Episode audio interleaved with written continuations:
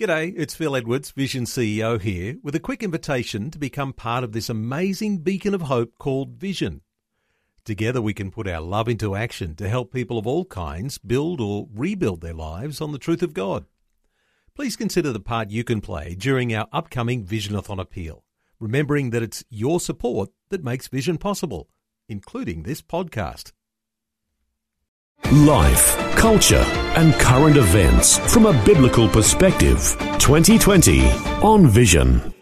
Well, you might even have a laugh at the prospect that while families are in lockdown in the battle to contain COVID 19, there's likely to be a baby boom. Well, social researchers can often identify stay at home measures that have sparked baby booms in the past.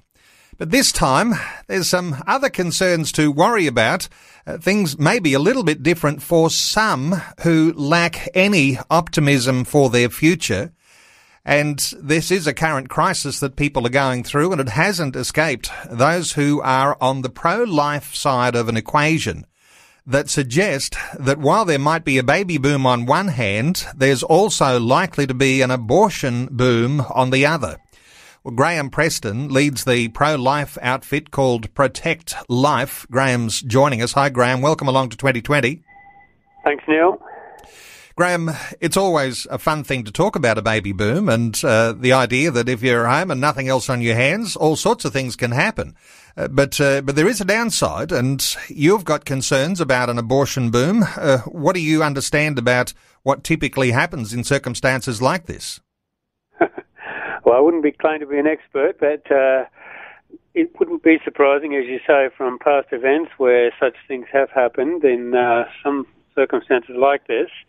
Uh, but I think with the fact that uh, so many people are concerned about the possibility of getting the virus themselves and also the enormous effect it's having on people's jobs and income, that uh, even if more conceptions might occur, uh, people might be very tempted to end those pregnancies because of their fears about those things I just mentioned.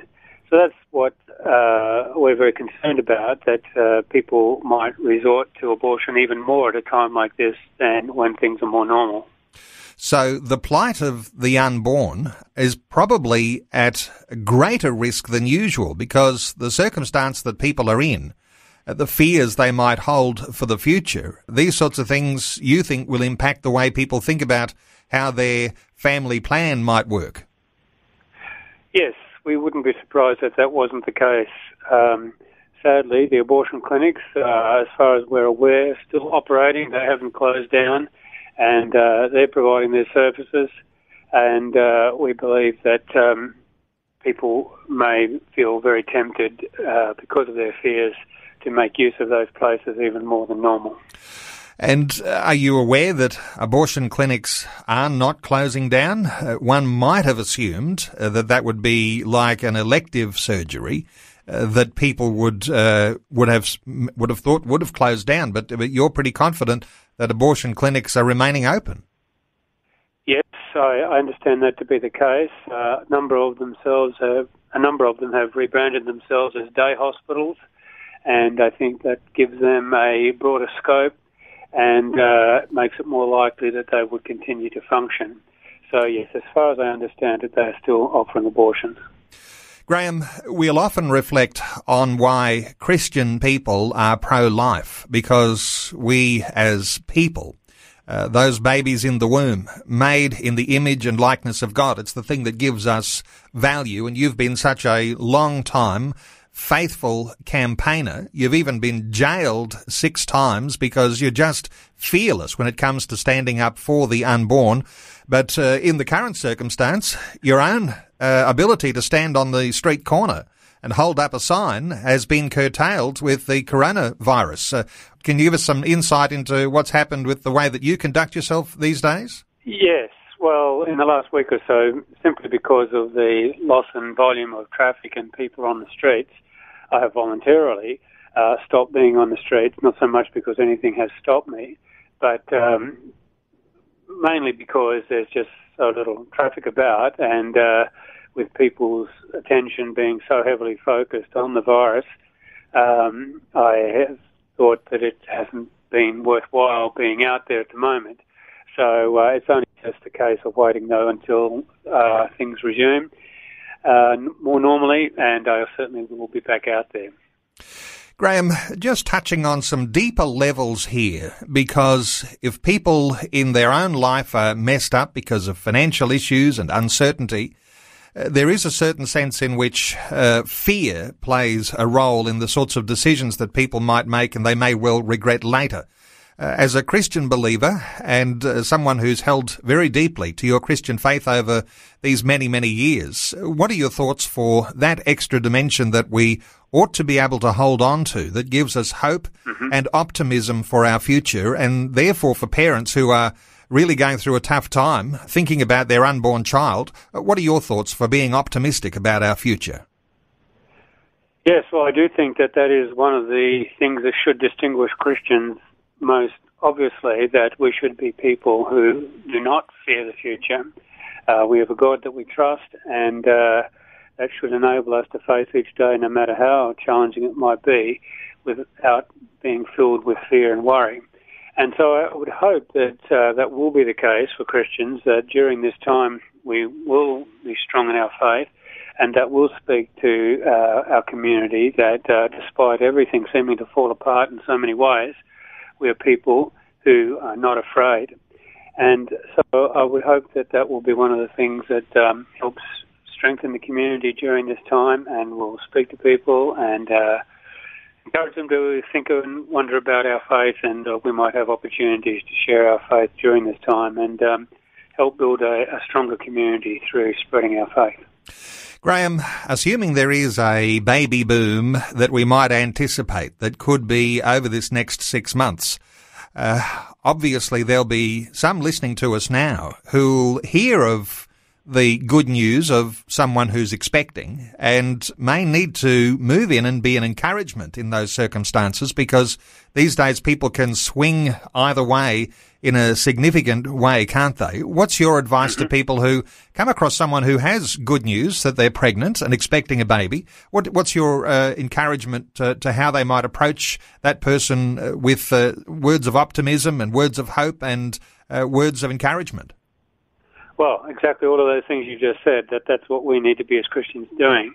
We need to encourage them and uh, provide them help and support. And I trust that even though the churches are finding it difficult to meet together, we will still be able to provide such support in uh, practical and, and, moral ways to people who uh, who might never have thought of abortion before, but in these present circumstances might do so, and will need people to come alongside them, to stand with them, and and assist them, perhaps just through encouragement, but also perhaps in practical ways. And uh, we're glad to be able to say that uh, Priceless Life, the uh, pregnancy support group here in Brisbane, is continuing despite everything. And I'm sure elsewhere around the country, other pro-life uh, pregnancy centres are continuing and providing assistance. And so point people in the direction of these groups, and uh, they set up to provide assistance, and that's what we hope people will do, that they will be able to get support through these groups and um, be able to continue with their pregnancy and enjoy the blessing of new life. Encouraging to know, and that there are going to be pregnancy support centres in all of the major centres. Uh, there are lots of them around Australia, and uh, the one you mentioned, Priceless Life Centre, your wife Liz leads the counselling there and leads through the day to day activities. Uh, they've got a new location these days.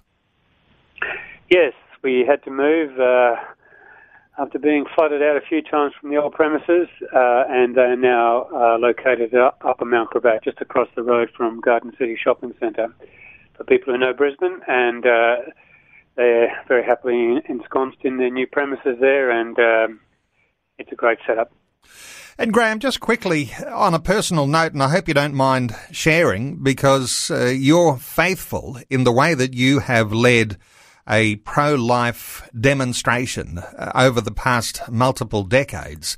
And uh, people will be saying, you know, how does Graham support himself? Uh, what sort of income does he have? But uh, not everyone will know that you're an artist and that your artworks are available for sale. And this is the way you earn a crust.